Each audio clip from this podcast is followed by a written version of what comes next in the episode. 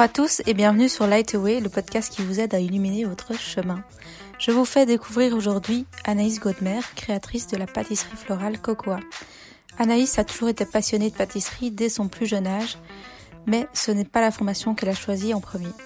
Après cinq études d'architecture du paysage, Anaïs a d'abord suivi sa voie professionnelle classique, puis a décidé finalement d'écouter son cœur qui la faisait toujours revenir à ses premiers amours. Elle a alors décidé de se lancer pleinement dans son projet et d'y combiner toutes ses passions. Elle nous parle de comment elle a pris cette décision, comment elle s'est préparée à devenir entrepreneuse, comment elle a géré l'aspect financier, par quoi elle a débuté. Elle nous parle aussi de ses prochains projets et bien plus encore. Je vous invite à me suivre sur les réseaux sociaux at Milenenko. Je partage plein de recettes végétales pour vous inspirer en cuisine saine et durable et à vous inscrire à ma newsletter afin d'être notifié des prochains épisodes du podcast. Vous avez le lien directement dans la description du podcast. Pour me soutenir, vous pouvez aussi noter le podcast avec un 5 étoiles et laisser un commentaire avec la raison pour laquelle vous appréciez le podcast et ce qu'il a peut-être changé pour vous. Alors veuillez m'excuser pour les petits bruits d'enregistrement que je n'ai pas pu effacer. J'espère que vous pourrez quand même profiter de ce podcast et vous régaler car Anaïs partage vraiment beaucoup de son expérience et de conseils en toute authenticité et sans tabou. Et je suis super contente de vous retrouver maintenant dans notre discussion avec Anaïs.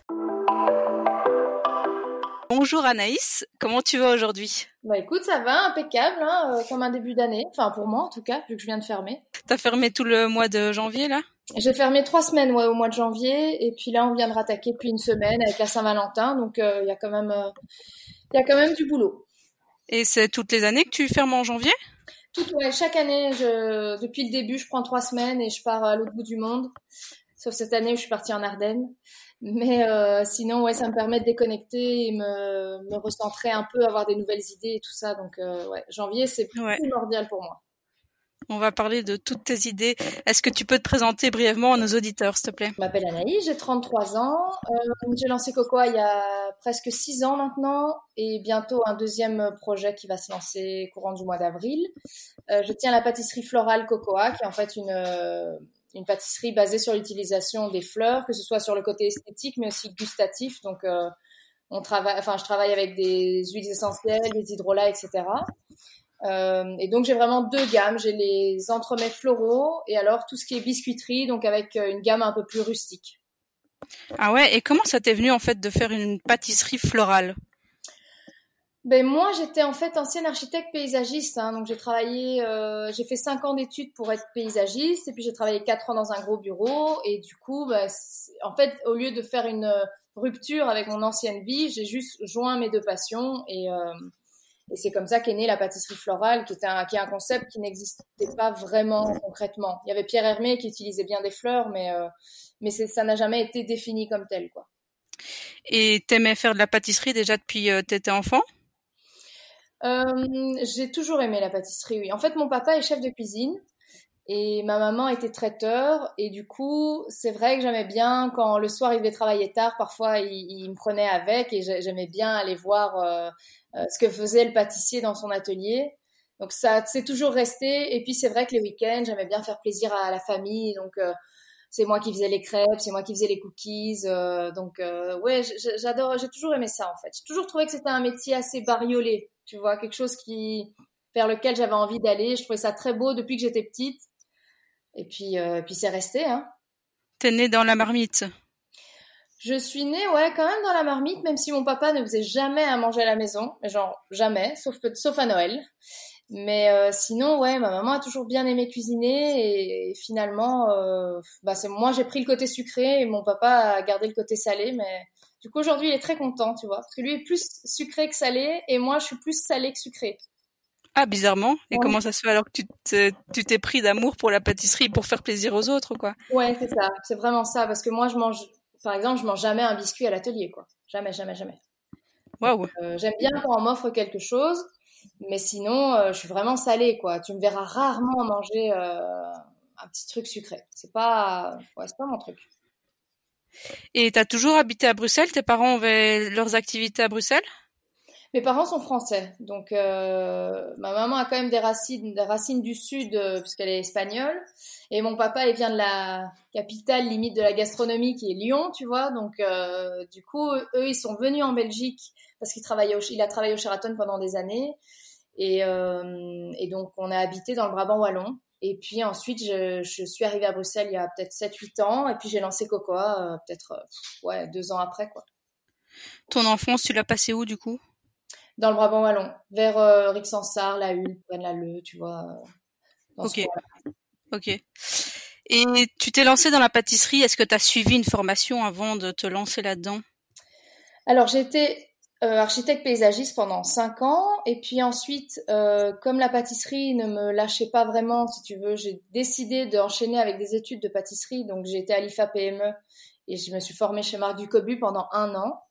Euh, j'ai arrêté au bout d'un an parce que j'avais du mal à, à, me voir dans cette configuration de travail. J'adorais ce qu'il faisait, c'était vraiment passionnant, mais au niveau des horaires, euh, parfois de l'ambiance de travail, je m'y reconnaissais pas, donc j'ai arrêté. Et je suis retournée dans le paysage pendant quatre ans dans un très gros bureau d'archi qui est à, à Bruxelles. C'était très instructif, mais euh, la pâtisserie et revenait toujours au galop. Et donc au final, au bout de quatre ans, j'ai décidé de tout plaquer et je me suis lancée dans Cocoa. Et tu as fait ta formation pendant un an, c'était du plein temps ou c'était en combinaison avec ton boulot? Tu avais non, c'était du plein temps. Donc il y avait une journée à l'école et quatre jours en entreprise. Euh, mais c'était même pas un an en fait. J'ai fait neuf mois si tu veux. Donc euh, moi je me suis, enfin, ça prouve bien que c'est un métier de passion parce que finalement euh, tu peux pas te lancer dans cette aventure-là sans être un peu kamikaze quoi. Tu vois, j'avais neuf mois dans les pattes, c'est rien du tout pour se lancer dans, dans une entreprise. Euh, mais bon, je l'ai quand même fait et puis euh, j'ai pris des gamelles, je me suis relevée et voilà, c'est comme ça que tu apprends aussi. Hein, mais je veux dire, c'était très très peu pour, euh, pour pouvoir lancer une entreprise dans la pâtisserie. Qu'est-ce qui a fait que tu as hum, déjà plaqué une première fois pour faire cette formation et puis replaqué une deuxième fois pour entreprendre? Est-ce que la décision, la décision a été facile à prendre? Les décisions ont été faciles à prendre Oui, oui, parce que j'ai jamais eu de souci avec la prise de décision. Je considère que au pire, je trouverais une autre solution. Tu vois, si ça fonctionne pas, euh, euh, c'est pas c'est pas très grave. Je sais rebondir. Qu'est-ce qui a fait Ben la passion, hein, je dirais, parce qu'au final, euh, voilà, aujourd'hui ça fait six ans et j'aime toujours autant ce que je fais, voire plus. Euh, c'est vraiment ma voie en fait. Donc euh, le paysage était super intéressant pour me former, mais je pense que c'était une voie parallèle et enfin même perpendiculaire. Mais euh, ça m'a appris beaucoup de choses et je, je, je pense que j'aurais pas changé de parcours. C'était important que je le fasse pour pouvoir euh, lancer Cocoa, clairement. Mais il n'y a rien à faire, oui, c'était, c'était plus fort que moi, il fallait que je lance mon entreprise, quoi. Pour toi, tu avais un profil entrepreneurial et euh, c'était ta voie. Pour moi, oui, j'avais, enfin, tu ne le sais pas vraiment en fait avant de te lancer. Hein. C'est quand même compliqué à estimer la charge de travail quand tu te lances en tant qu'entrepreneur. Tu comprends, tu écoutes, tu écoutes des podcasts, mais en soi, euh, tu peux pas te rendre compte de cette montagne euh, que représente l'entrepreneuriat en soi. Tu vois, tu fais un, tu fais un caillou à la fois. Donc, euh, du coup, euh, j'avais, je pense que j'ai effectivement le caractère pour ça, mais tu peux pas savoir si tu vas te relever à chaque fois que tu prends une gamelle, quoi, en soi. Et maintenant, six ans après, tu te dis, j'ai un profil entrepreneurial parce que j'ai réussi à affronter toutes ces gamelles. Parce que oui, oui, clairement, et parce que euh, et parce que en fait, les problèmes pour moi euh, sont représentés comme une opportunité à prendre, sont pas des les problèmes sont pas des problèmes, quoi, tu vois. Donc, euh, du coup, je crois que quand tu es entrepreneur, tu es obligé de le voir comme si tu es vraiment entrepreneur, tu es obligé de le voir comme ça, parce que sinon, les problèmes, il y en a tous les jours, tout le temps, non-stop. Et, parfois, c'est pas que des petits, quoi. Moi, j'ai eu des soucis en 2020 en dehors du Covid qui étaient colossaux. Et, euh, et, euh, je me rends compte que si j'aurais jamais tenu si j'avais pas un dessin un peu plus grand derrière tout ça, tu vois. Tu peux nous expliquer un peu euh, plus en détail, c'était quoi les, les, problèmes que tu as eus? J'ai eu des problèmes avec euh, avec une question de chambre froide, avec des moteurs qui euh, qui faisaient du bruit pour les voisins.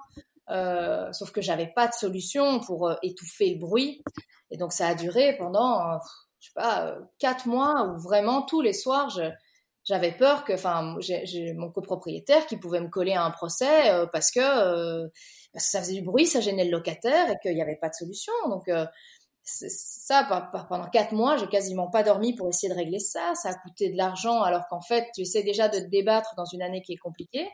Et en plus de ça, tu dois sortir le double de ce que tu as prévu pour une chambre froide, quoi. Et puis surtout, tu trouves pas de solution. Je veux dire, jusqu'aux quatre mois, jusqu'au bout, il n'y a pas de solution qui s'offre à toi. Tu essayes des choses, mais euh, sans savoir que c'est la 150e solution qui va être la bonne. Waouh.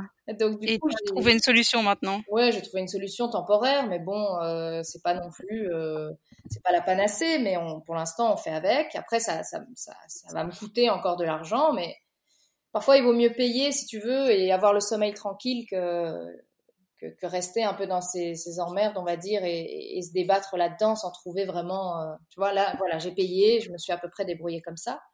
Après, il y a eu, il y a eu d'autres choses. J'ai eu des problèmes avec du matériel euh, à l'atelier. J'ai eu, mine de rien, bah, gérer le Covid, ça a été compliqué de motiver les équipes. Euh, même si j'ai une équipe qui est extraordinaire, mais en soi, tout le monde a eu peur, tout le monde a été dans, dans ce climat anxiogène.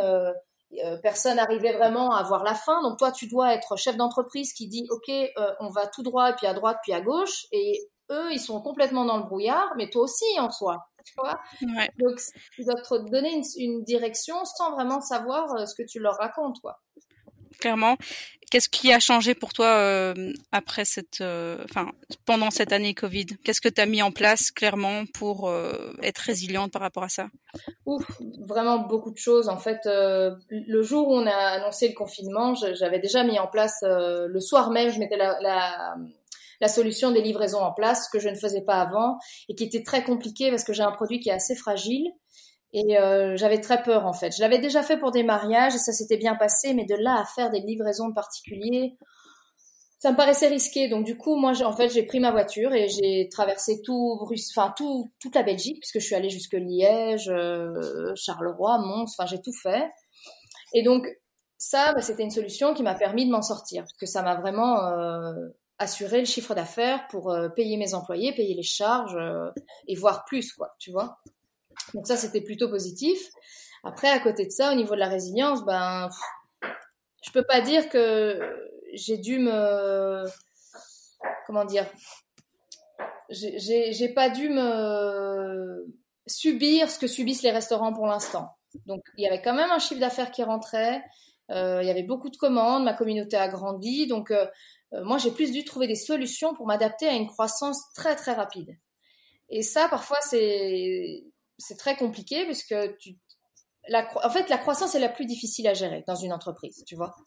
Le reste, on va dire que c'est, je vais pas dire que c'est facile, mais la croissance, tu dois prendre des décisions, tu dois investir, tu dois euh, Te réinventer. Gérer, tu vois, ouais, voilà, l'explosion, on va dire, de ta boîte et ça, et la cadrer, quoi, pour aller dans la bonne direction, toujours sans te perdre. Ça, c'est pas facile. Et en temps de Covid, c'était encore un exercice plus compliqué. Est-ce qu'il y a des moments où tu te dis j'ai besoin d'agrandir mon équipe pour faire face à la demande. Et comment tu fais pour prendre cette décision ou pas? Bah, il y, a, deux façons de, réagir à ce moment-là. Soit tu décides d'anticiper et tu engages avant que tu aies réellement la demande, ce que font beaucoup d'entreprises, tu vois, pour euh, finalement ils engagent et puis ensuite ils prospectent et ils espèrent que de gros clients euh, viennent gonfler les chiffres d'affaires soit euh, tu engages après, mais alors ça veut dire aussi que tu mets ton équipe un peu à mal, puisque euh, le temps que tu trouves ton profil idéal, bah, tu souffres, quoi. tu, tu, tu vois, tu dois assurer le, travail. Il y a une charge qui est trop importante pour trois personnes, par exemple, comme nous. Et donc, le temps que il faut avoir un peu de chance aussi et trouver le bon profil et puis le former. Tu es dans cette, euh, dans cette optique-là, toi, maintenant, d'engager quelqu'un en plus? Euh, oui, à peu près chaque année, j'engage quelqu'un. Surtout que là, je vais avoir euh, Coco Lab, donc le deuxième projet qui va se lancer. Donc, si tu veux, bon, ben, le but aussi, c'est que quand l'entreprise évolue, les employés évoluent aussi. Donc, euh, les filles, donc là, il y a Simona et Colline. Euh, donc, Simona est ma sous-chef et Colline est arrivée un peu après, mais sont deux piliers dans l'entreprise. Le principe, c'est qu'elles évoluent aussi dans leur poste et qu'il y ait des choses qu'elles fassent plus au fur et à mesure, tu vois. Elles s'occupent plus de former les équipes, etc. Donc, euh, oui, il faut, euh, il faut faire rentrer du sang neuf, on va dire, pour, euh, pour qu'elles puissent se consacrer à d'autres choses. Comme moi, je me consacre à d'autres choses, en fait. Est-ce qu'il y a eu des, des personnes que tu as j'ai pas fait beaucoup d'essais-erreurs, je t'avouerai, mais j'ai eu effectivement des stagiaires avec qui, euh, euh, on va dire, la culture d'entreprise ne collait pas. Et ça, euh, tu as beau danser sur ta tête, ça change. Enfin, tu ne changeras rien, quoi. Voilà, les, les euh, je pense que par exemple, un profil, je vais prendre Simona, euh, elle a eu des beaucoup de problèmes avec ses patrons antérieurs et elle est arrivée chez moi et, et pour moi, voilà, ça s'est bien passé. Alors certes, j'ai mis beaucoup d'énergie et beaucoup de temps avec elle. Il y a eu beaucoup de communication. Il y en a toujours beaucoup, beaucoup de communication. C'est, tu fais évoluer les gens. Tu les prends pas juste pour qu'ils travaillent pour ton entreprise, tu vois. Tu vas un peu plus loin euh, dans la démarche. Donc euh, pour moi, c'est je veux pas dire que c'est ma famille, mais, mais moi je passe vraiment beaucoup de temps euh, avec elle pour qu'elle se sente euh, chez elle quand elle, elle vienne travailler, si tu veux. Donc il y a eu des mauvaises expériences, euh, mais euh, mais en général ça s'est ça s'est terminé très très vite parce que la personne elle sait qu'elle n'est pas faite pour euh, ma culture d'entreprise. Comment tu as développé tes compétences managériales du coup? Sur le tas. Bon, après, je t'avouerai que j'ai eu aussi un, un, papa qui a géré le Sheraton pendant 30 ans. Et donc, du coup, euh, au tout début, je, je, il arrivait souvent que je l'appelle euh, pour lui dire euh, voilà, j'ai ce problème-là, j'arrive pas à le gérer, comment est-ce que tu ferais? Et donc, il m'a pas mal aiguillé là-dessus. Euh, j'ai aussi deux conseillers d'entreprise qui m'aident pour le côté plutôt financier et, euh, et perspective de l'entreprise. Donc, ils sont pas vraiment dans le management, mais quand même, par exemple, pendant le confinement, on a eu, des clashs avec, euh, avec l'équipe qui était quand même, qui était solide, mais qui était due à une incompréhension de la situation générale, si tu veux. Donc, je, ne pouvais en soi rien y faire, mais j'étais très énervée parce que je trouvais pas de solution. Et eux m'ont aussi aiguillée en me disant attention, euh, la situation est comme ça actuellement, tu pourras quand même rien y faire. Et si tu rétablis pas ta communication, bah, tu vas droit dans le mur dans tous les cas, tu vois.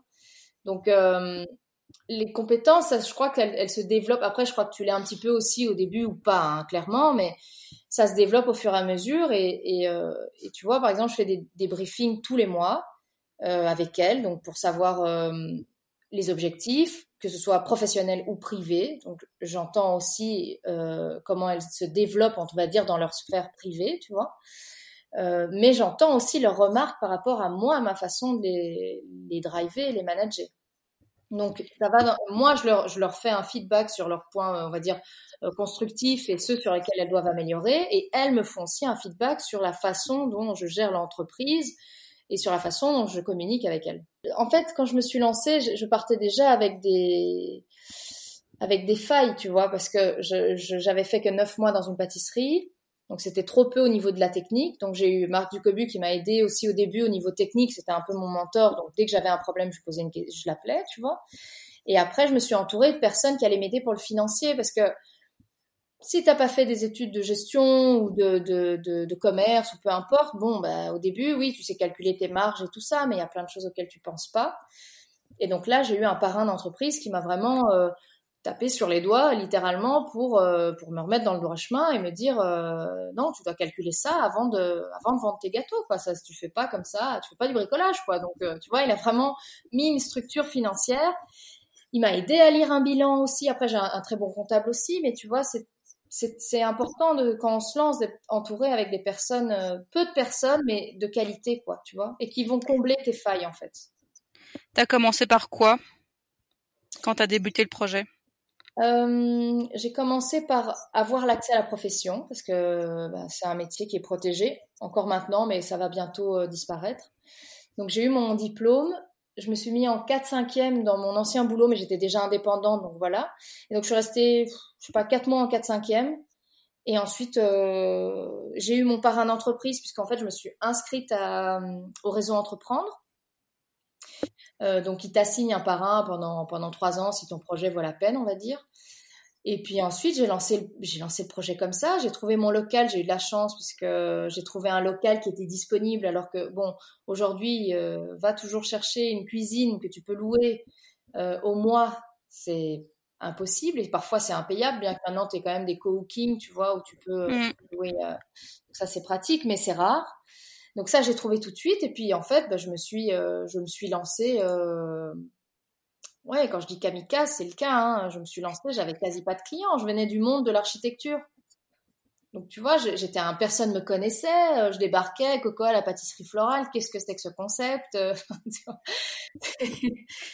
T'avais fait un bilan, enfin un bilan, euh, pas un bilan, un, business plan avant? J'avais fait un compte d'exploitation, j'avais fait un business plan qui entre nous m'a pas servi à, grand chose, mis à part mettre les idées sur papier. Mais bon, on va dire que mes discussions avec mon conseiller ont été bien plus euh, euh, efficaces que ce business plan qui qui est très joli, hein, mais que pour moi n'est pas n'est pas toujours très utile. Euh, maintenant, on avait fait un compte d'exploitation. Là, c'était nettement plus utile parce que tu sais davantage où tu vas. Et donc, euh, j'avais surtout aussi prévu de mettre, euh, parce que moi, mais, je t'avouerais que mes deux problèmes avant de me lancer, c'était la fatigue, parce que quand je travaillais chez Ducobu, j'avais beaucoup de mal à gérer ma fatigue, parce qu'on faisait des horaires de fou, et donc une fois que j'étais fatiguée, je tombais malade et donc c'était compliqué à gérer. Donc je devais faire attention au niveau de mes horaires. C'est d'ailleurs pour ça que ma pâtisserie travaille en journée et que c'est très rare que je commence les week euh, enfin tôt, euh, sauf les week-ends, parce que ça tu n'as pas le choix. Mais la semaine, moi je commence, il est 8h, 8h30. Donc j'ai des horaires de bureau, bien que je termine vers 20h. Et la deuxième chose, c'est que j'avais, j'avais, j'étais très stressée au niveau du financier. Et donc ce que j'ai fait, c'est que j'avais pas envie de courir après l'argent et donc j'avais mis suffisamment de côté pour pouvoir me payer pendant un an. Tu vois donc faire mon, mon, business sans me préoccuper de ce qui rentrait.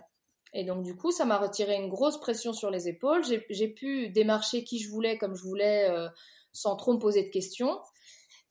Et je savais que j'avais un, petit coussin de côté, donc euh, et au final, j'ai jamais dû y toucher. Donc, Pour euh, financer ton projet, tu avais fait appel à des un prêt? La première année, j'ai acheté mon avec mes fonds propres, j'ai acheté mon four, mon congélateur, mon batteur, et c'était tout. Donc j'en ai eu pour 15 euh, 000 euros d'investissement au début.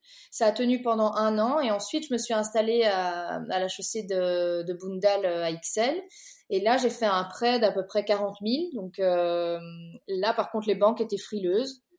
Ça dépend évidemment des banques, hein. mais là en l'occurrence j'ai dû avoir une, garantie de, Bruxelles Capital, tout ça, tu vois. Donc mais ils m'ont prêté quand même. Et donc là j'ai par contre le deuxième projet qui lui est plus conséquent euh, mais bon, maintenant j'ai un peu l'habitude, donc ça roule quoi. Tu montes un peu mieux tes comptes d'exploitation, euh, tu sais un peu mieux comment convaincre le banquier, donc c'est plus facile d'avoir. Euh, et puis surtout, j'ai des bilans qui sont positifs depuis la première année, donc ça aide. Au début, comment tu t'es fait connaître? Bah, Déjà, j'étais complètement incognito, oui, parce que personne me connaissait.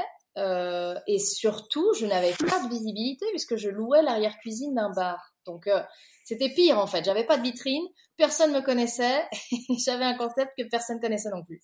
Donc, du coup, euh, je me suis fait connaître avec les réseaux. Hein. J'ai commencé avec Facebook.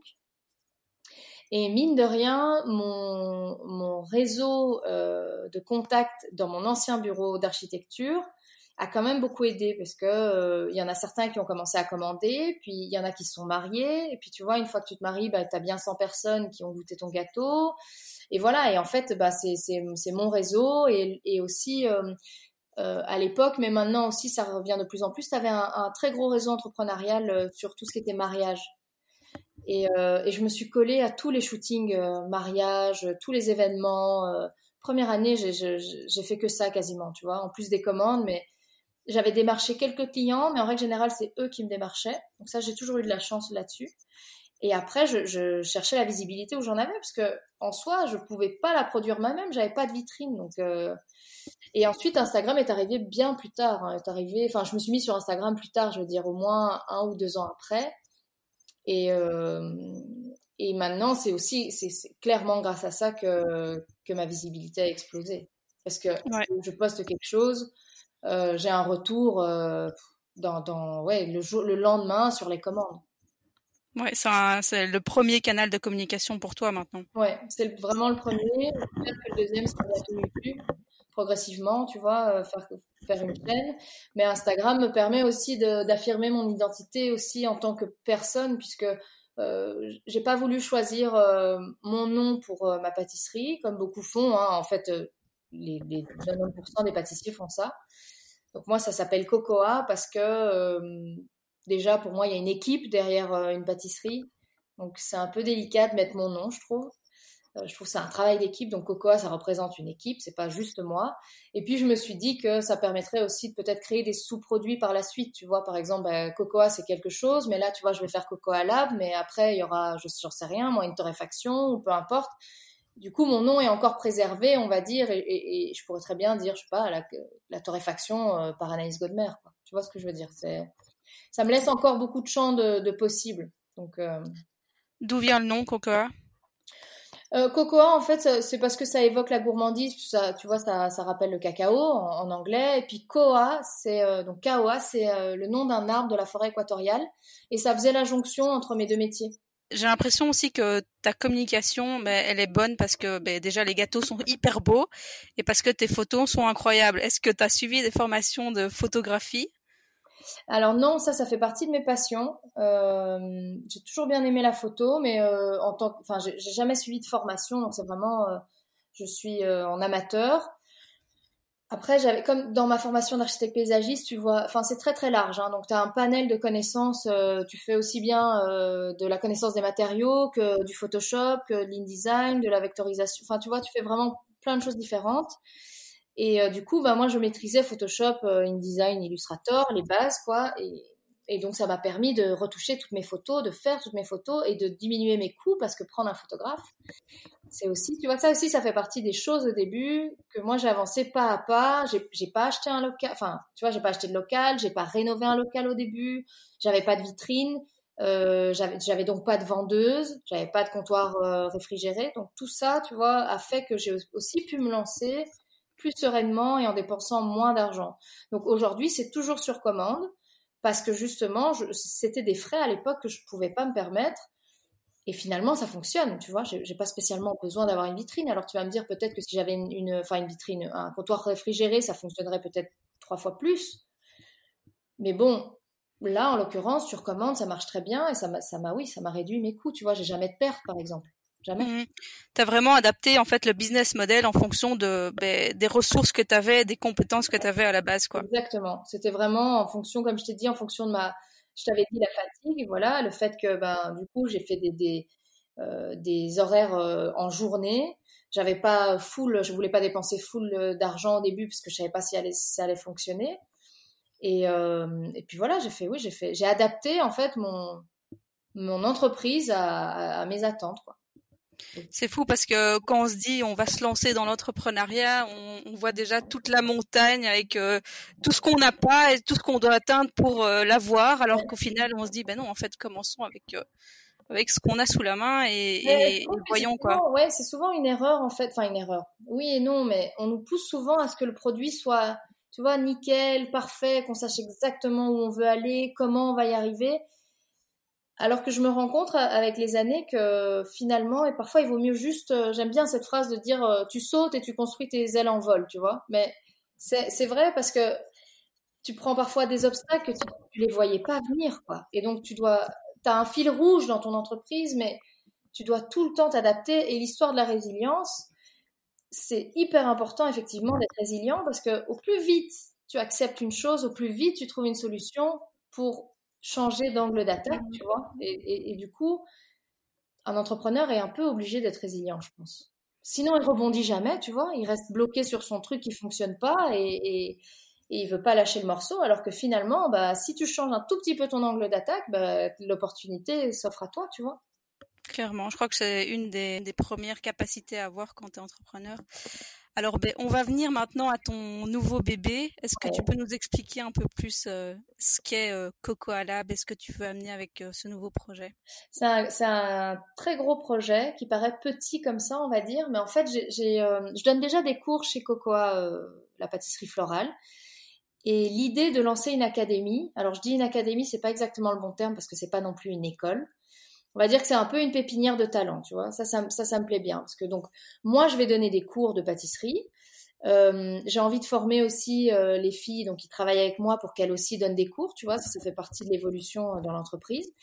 Et alors, je vais également avoir des invités, donc essentiellement en pâtisserie au début. Donc, j'ai pas mal de contacts à Paris qui sont prêts à venir donner cours, donner des, des masterclass. Et ensuite, j'ai vraiment envie d'étendre, si tu veux, le le programme aux, cuisiniers, aux bartenders, aux mixologues, euh, aux baristas, euh, aux œnologues, enfin, tu vois, et tout, ce qui touche essentiellement la nourriture. Mais à terme, j'aimerais aussi faire, par exemple, de la food photographie. Donc, euh, tout ça s'entremêle assez bien. Et je t'avoue qu'il y a un côté un peu égoïste qui est que moi, j'ai envie de continuer à me former. Donc, à un moment, tu peux pas tout faire. En tant que chef d'entreprise, tu dois gérer ta boîte, il faut que ça fonctionne et tout ça. Mais aller se former à côté, parfois c'est compliqué. Et là, en fait, bah, j'ai créé finalement un endroit où moi, je vais pouvoir me former en plus des autres, tu vois. Tu as créé ton lieu de formation sur mesure. Exactement. Donc, euh, donc voilà, j'ai vraiment plein d'idées euh, à développer dans cet endroit. Donc c'est un espace qui fait à peu près 80 mètres carrés. Euh, il y a 7 mètres de plan de travail. Je suis, toujours super fière de le dire parce que c'est vraiment gigantesque, tu vois. Et, je vois déjà tous mes élèves autour de la table et, et ça me met le sourire. Et alors j'ai une véranda aussi qui va être euh, où il y aura une bibliothèque, enfin une, une, ouais, une bibliothèque. Et là, ce sera un peu l'espace. Euh, tu vois, si par exemple on, veut faire un brunch une fois par mois, ou euh, il y a possibilité de faire plein de choses. Si tu fais venir un cuisinier, ben oui, tu enchaînes avec un petit brunch le dimanche, ou ou pourquoi pas, tu vois, une lecture par exemple. Ça se fait beaucoup. Enfin, j'ai envie que ce soit un espace multifonction qui qui fonctionne aussi, un, qui vit un peu lui-même. Tu vois, le but c'est que je ne sois pas tout le temps derrière déjà parce que je peux pas me dédoubler euh, à l'infini. Et puis, euh, et puis parce que c'est un lieu qui doit vivre, quoi. Ça se trouve où? Ça se trouve à Uccle. Euh, je n'ai pas encore donné l'adresse, mais il y a déjà plein d'abonnés qui ont reconnu, qui passent devant, qui m'écrivent des messages sur la vitre, tu vois, parce que la vitre est sale, donc. et, et, donc c'est bien parce que c'est pas trop loin de, du premier Cocoa, donc pour moi c'est c'était important de pouvoir faire les allers-retours en voiture, tu vois, sans être trop euh, impacté au niveau de la circulation. Et, euh, et, alors, il y a un jardin aussi, donc euh, ça, c'est chouette pour, pour pouvoir planter mes fleurs comestibles, en fait, tu vois. Et ah, trop chouette. Ouais, d'avoir une vraie continuité dans ce que tu apprends. Et j'aurais aimé mettre, par exemple, une ruche, mais bon, c'est pas, le jardin est pas assez grand, mais voilà, tu vois un peu l'idée de, d'avoir un petit microcosme qui fonctionne tout seul, quoi. Ça t'est venu quand, cette idée?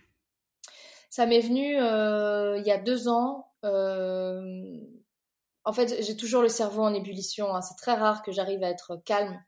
Et donc, euh, chaque idée pousse la suivante, ce qui fatigue parfois, par exemple, mon équipe, parce que je passe mon temps à dire ce gâteau, j'en ai marre, j'ai envie de le changer.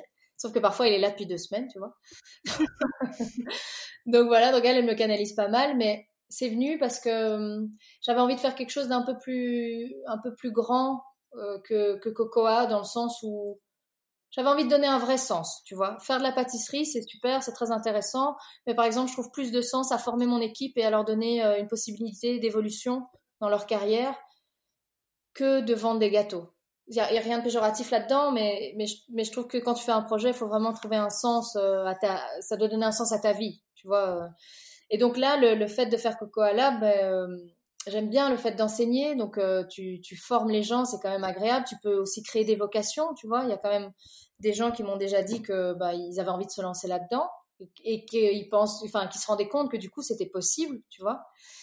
Et, euh, puis oui, il y a, le fait de mettre les gens en relation, quoi. Mine de rien, quand tu vas faire venir, euh, je sais pas moi, tu vois, si je travaille avec un œnologue par exemple, et eh ben tu, échanges, tu partages, tu tu ne peux que grandir de ça en fait. Et ça, ça me plaît beaucoup, quoi. Est-ce que c'est ouvert aux particuliers, à n'importe qui, en mode euh, plutôt amateur? Euh, C'est ouvert à tout le monde pour l'instant, et donc ça, ça, ne te donne pas d'accès à la profession. Et je ne pense pas que euh, qu'une que ce genre d'académie puisse te donner un accès à la profession, mais je pense peut quand même te donner un, une certification comme quoi tu as suivi, tu vois, une classe et ce genre de choses. Euh, mais c'est ça pourrait être un des objectifs à, à, long terme. Il faut voir un peu comment la machine se met en route et qu'est-ce qui est possible de faire parce que je sais que tu rentres pas du coup dans les mêmes euh, euh, comment dire dans, dans, les mêmes critères. Tu vois, tu dois tu dois voir avec la cocof et tout ça. C'est pas du tout le même. C'est plus tu rentres dans la culture, enfin l'éducation quoi. Tu vois que là pour l'instant je reste encore dans le commerce. Mm-hmm. Je gère mieux ce, ce modèle là pour l'instant à terme, il faudra voir si je rencontre une personne qui me dit, bah tiens, tu peux, euh, je sais pas moi, faire des certifications. Mais de nouveau, il faudra rencontrer, tu vois, la bonne personne. Elle se mettra sur ton chemin. Euh, Exactement. il faudra. Voilà. en tout cas, j'espère pouvoir venir euh, faire en tout cas un, cours de pâtisserie bientôt. J'espère aussi. Quand ça pourra se mettre. Tu sais, tu as une vue un peu sur quand, quand les choses pourront se, se faire moi, j'aimerais bien ouvrir début avril si le chantier se, se, termine, puisque là, il tire vraiment en longueur. mais en fait, si tu veux, moi, je vais donner des cours, mais l'objectif aussi, c'est de pouvoir, comme je t'ai dit au tout début, moi, j'ai pu louer un, un, une cuisine quand je me suis lancée, et je trouvais ça vraiment, c'était une, ma bonne étoile, quoi. Tu vois, j'ai eu une chance, j'ai trouvé un atelier, il y avait une chambre froide, il y avait deux tables inox, c'était super pour commencer. Et donc, j'aimerais beaucoup que hum, Cocoa puisse aussi être un endroit, enfin, Cocoa puisse aussi être un endroit que tu loues quand tu te lances, par exemple. Donc, euh, euh, je sais pas, moi, tu décides de faire 10 heures par semaine ou, peu importe, 20 heures par mois. Et donc, ça te permet de louer l'atelier, de pouvoir stocker un peu tes, tes matières premières et, et de te lancer dans l'activité. Tu vois, il y a aussi un objectif de hum, d'aider les gens qui sont lancés de rendre l'appareil, parce que finalement, c'est ce qui m'est arrivé à moi, tu vois. Donc, j'aimerais beaucoup faire ça. Ça, ce serait une partie de l'activité, les cours, et alors mettre à disposition le local pour des gens qui veulent euh, donner eux-mêmes leurs cours, tu vois. Donc, mhm. euh, qui n'ont pas besoin de moi, qui ont juste besoin de la clé, qui donnent leurs cours, et puis, euh, et puis voilà. Chouette. Tu parlais de, de fatigue. je sais que tu fais parfois des nuits même quand tu as des, grosses, des gros événements et ton équipe aussi. Est-ce que tu as des choses qui te font du bien au quotidien pour euh, ben, gérer euh, la fatigue? Euh, Je t'avoue que comme j'aime mon travail, ça reste dur au niveau physique, mais, bon, il n'y a rien à faire. Tu travailles avec passion, c'est quand même, c'est très chouette. Moi, je m'entends très bien avec mon équipe, on rigole, tu vois, donc tout passe mieux, quoi. Hein. c'est quand même plus facile. donc le fait de travailler, bizarrement, me fait quand même du bien. Et à côté de ça, euh, j'ai en fait, le problème, c'est que j'aime beaucoup de choses et mon métier a rassemblé beaucoup de choses que j'aimais, tu vois. Donc, quand je dis, par exemple, j'aime beaucoup, j'aimais beaucoup les fleurs, j'en ai fait mon métier, j'aimais beaucoup la pâtisserie, c'était ma passion, j'en ai fait mon métier, la photo, euh, le design, tu vois, et tout ça, en fait, a été rassemblé dans, une seule euh, et même chose qui est Cocoa. Donc, parfois, c'est vrai que sur le côté, j'ai du mal à, à, me dire, ok, je vais pas travailler. Enfin, tu vois, parce que finalement, toutes les idées qui me viennent, ça se rapporte à mon travail. La, photographie, ben oui, je peux faire des photos euh, à l'extérieur et tout ça, mais bon, euh, moi, ce qui me plaît, c'est photographier la nourriture. Alors, ben, je suis coincée, quoi. Tu vois Donc après, à côté de ça, ce que j'adore, mais ce qui est pas possible pour l'instant, évidemment, c'est les voyages. Ça, euh, les voyages, c'est vraiment ma, ça, c'est ma cam, c'est le truc qui me ressource complètement. Là, je suis pas partie cette année et, du coup, moralement, j'ai du mal, en fait, de, de vraiment rebondir. C'est quoi les voyages qui t'ont marqué? J'ai eu, donc, chaque année, je fais un voyage de trois semaines en janvier et je pars toujours assez loin. Euh, l'année passée, je suis partie en Thaïlande. Donc, je suis partie en sac à dos, hein, toujours. Euh, donc, j'ai fait la Thaïlande du, nord au sud. Et ça, c'était magique parce que j'ai rencontré des, paysans, j'ai dormi chez l'habitant et, on a eu des discussions euh, très mine de rien c'est rigolo parce que bon tu parles forcément de ton travail puisque c'est c'est un peu ta vie tu vois quand tu es entrepreneur mais tu te rends compte que ben, le paysan c'est la même chose quoi. C'est aussi sa vie et que et que finalement les concepts euh, d'une entreprise sont les mêmes qu'importe la culture le niveau euh, tu vois. C'est des choses qui sont très simples et qui se que tu rencontres un peu partout. Donc la Thaïlande j'avais adoré. Le Cambodge était magnifique. Ça c'était et puis la nourriture était, était dingue. Les couleurs tu vois c'est c'est fou parce que tu vois là-bas. Et alors j'ai aussi Cuba qui est vraiment un endroit de cœur parce que j'ai des amis qui sont là-bas et, j'aimerais lancer un projet euh, euh, à un moment ou à un autre là-bas, tu vois, un petit salon de thé avec euh, avec les cookies qui sortent du four, tu vois, des petits jus frais, ça, ça me plairait. Ouais. Mais bon, C'est un rêve à terme. Euh, un de mes rêves, ce serait d'utiliser mon travail pour pouvoir faire six mois en Belgique et six mois euh, à Cuba, tu vois. Ça, ce serait, ah, chouette. ça, serait pas mal d'utiliser le, ce que tu as construit pour pouvoir, euh, parce que la Belgique, c'est gentil, mais je t'avouerais que au niveau de l'environnement, c'est pas, voilà, pour moi, c'est, c'est, c'est pas ce qui me ressource. Et c'est ce qui me manque en Belgique, tu vois. Tu dis comment tu fais à côté de ça pour te ressourcer moi, j'ai besoin d'être dans la nature, j'ai besoin euh, de, de, voilà, de pouvoir faire 30 minutes, aller à la mer, mais pas à la mer du Nord, quoi, tu vois, aller sur une belle, enfin, une belle plage m'entend. Par exemple, je voulais lancer à la base Cocoa à Bordeaux. Je trouve que Bordeaux est une ville super pour ça, tu vois. Tu, tu as les Landes, euh, tu as l'océan pas loin, euh, il y a toujours quelque chose à faire. Donc, donc ça, c'est les choses qui me ressourcent, mais c'est pas toujours simple en Belgique, quoi. Est-ce qu'il y a quelque chose dont on n'a pas parlé et que tu souhaites encore partager avec nous aujourd'hui?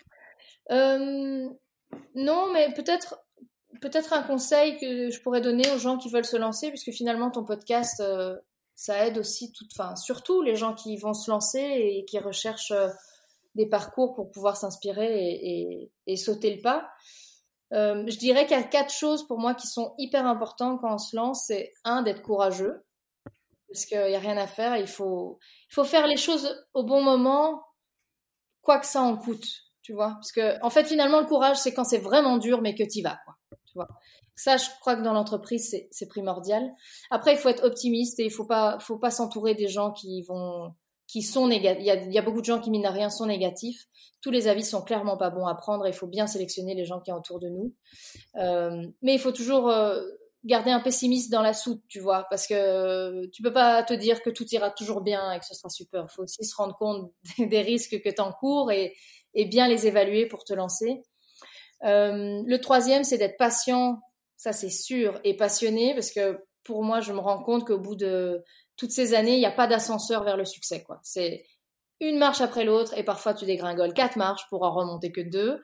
Donc la patience, et moi j'étais pas patiente du tout, mais c'est un atout vraiment et, tout arrive à point qui s'est attendre. Donc clairement, voilà, une marche à la fois. Et alors la dernière chose, comme je disais tout à l'heure, c'est d'aimer les problèmes, ouais, parce que c'est vraiment euh, une collection de problèmes d'être entrepreneur.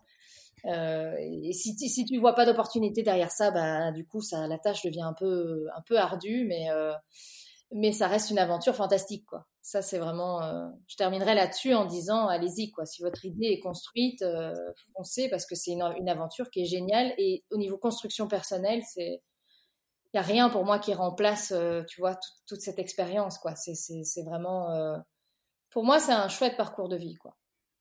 Mille merci, c'est trop bien tous tes, tes conseils. Tu retournerais pas en arrière du coup, hein. c'est c'est clair pour toi, c'est le bon chemin quoi. Oui, oui, c'est le bon chemin là, je, je cours, je vole.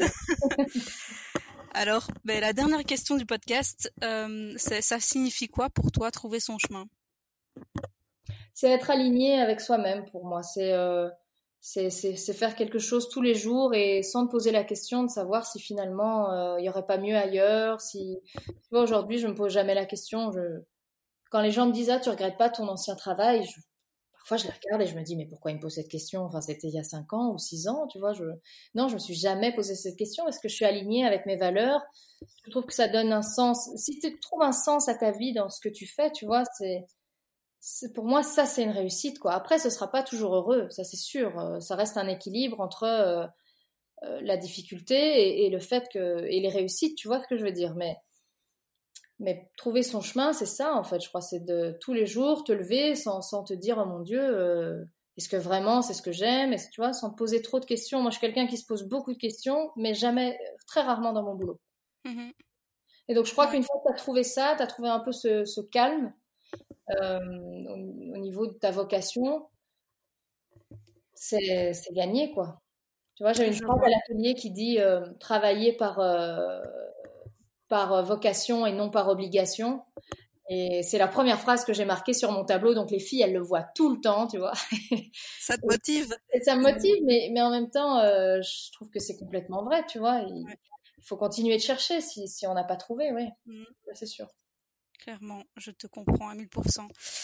Peux-tu nous donner euh, les plateformes où on peut te retrouver, euh, que ce soit ben, sur ton site ou Instagram? Tu peux nous donner les, les, comptes? Oui, alors j'ai euh, ben, le site internet, c'est www.cocoa.be, ça c'est facile. de là, il y aura certainement ben, le deuxième site pour Cocoa Lab. Donc ce sera toujours le même site, mais divisé en deux. Après, on a Instagram, où là c'est By Cocoa. Euh, et ensuite, on a Facebook, bon, qui est moins, euh, moins, moins efficace pour l'instant, hein, on va dire, mais bon, qui est toujours présent. Et bientôt, je vais me mettre sans doute sur LinkedIn et, et puis YouTube. J'ai lancé la chaîne, mais bon, c'est pas encore euh, approvisionné de, de, nouvelles vidéos, donc, mais ça ne saurait tarder. Tu veux mettre quoi comme contenu sur YouTube? Je pense que je vais faire un peu un mélange. J'aime beaucoup le côté euh, graphique des vidéos. D'ailleurs, il y en a une sur mon site internet que j'avais fait à l'époque avec. Euh, c'était ma toute première vidéo avec eProd et c'est sans doute la plus belle, tu vois. Et, j'aimais beaucoup ce côté graphique. Ça, ça montrait juste le, la beauté du travail, mais sans, sans donner de, de, trucs et astuces, de recettes, tu vois. Donc j'ai envie de mettre des vidéos comme ça, mais j'ai aussi envie de mettre des vidéos justement de recettes, parce que le principe c'est de former aussi les gens, tu vois. Euh, et j'aimerais beaucoup faire des vidéos genre, où, où il y a les invités, si tu veux, qui sont mis en avant, quoi. Puisqu'il y a des invités qui vont venir à l'atelier pour donner cours. Et donc l'objectif, c'est d'avoir une petite vidéo sur eux euh, pour présenter leur travail, pour les faire connaître davantage. Euh, voilà, ça c'est ça, ce serait un beau challenge pour 2021 euh, et 2022. Trop chouette, j'ai hâte de voir ça et ben mille merci pour tes partages et à très vite. Avec plaisir, merci à toi. Merci. Mille merci d'avoir écouté ce nouvel épisode de Lightway jusqu'au bout. J'espère que le parcours d'Anaïs vous a plu et qu'il vous a apporté de petites étincelles dans votre vie. Si c'est le cas, n'oubliez pas de soutenir le podcast en mettant une note de 5 étoiles sur Apple Podcast ou en écrivant un commentaire en dessous de l'épisode. Si vous avez des questions, des remarques ou si vous voulez tout simplement partager cet épisode, taguez-nous sur Instagram at by underscore cocoa, at millionenco et at lightaway.podcast. Partagez et écoutez les autres épisodes que vous auriez ratés en défilant les podcasts de Lightaway. À très vite.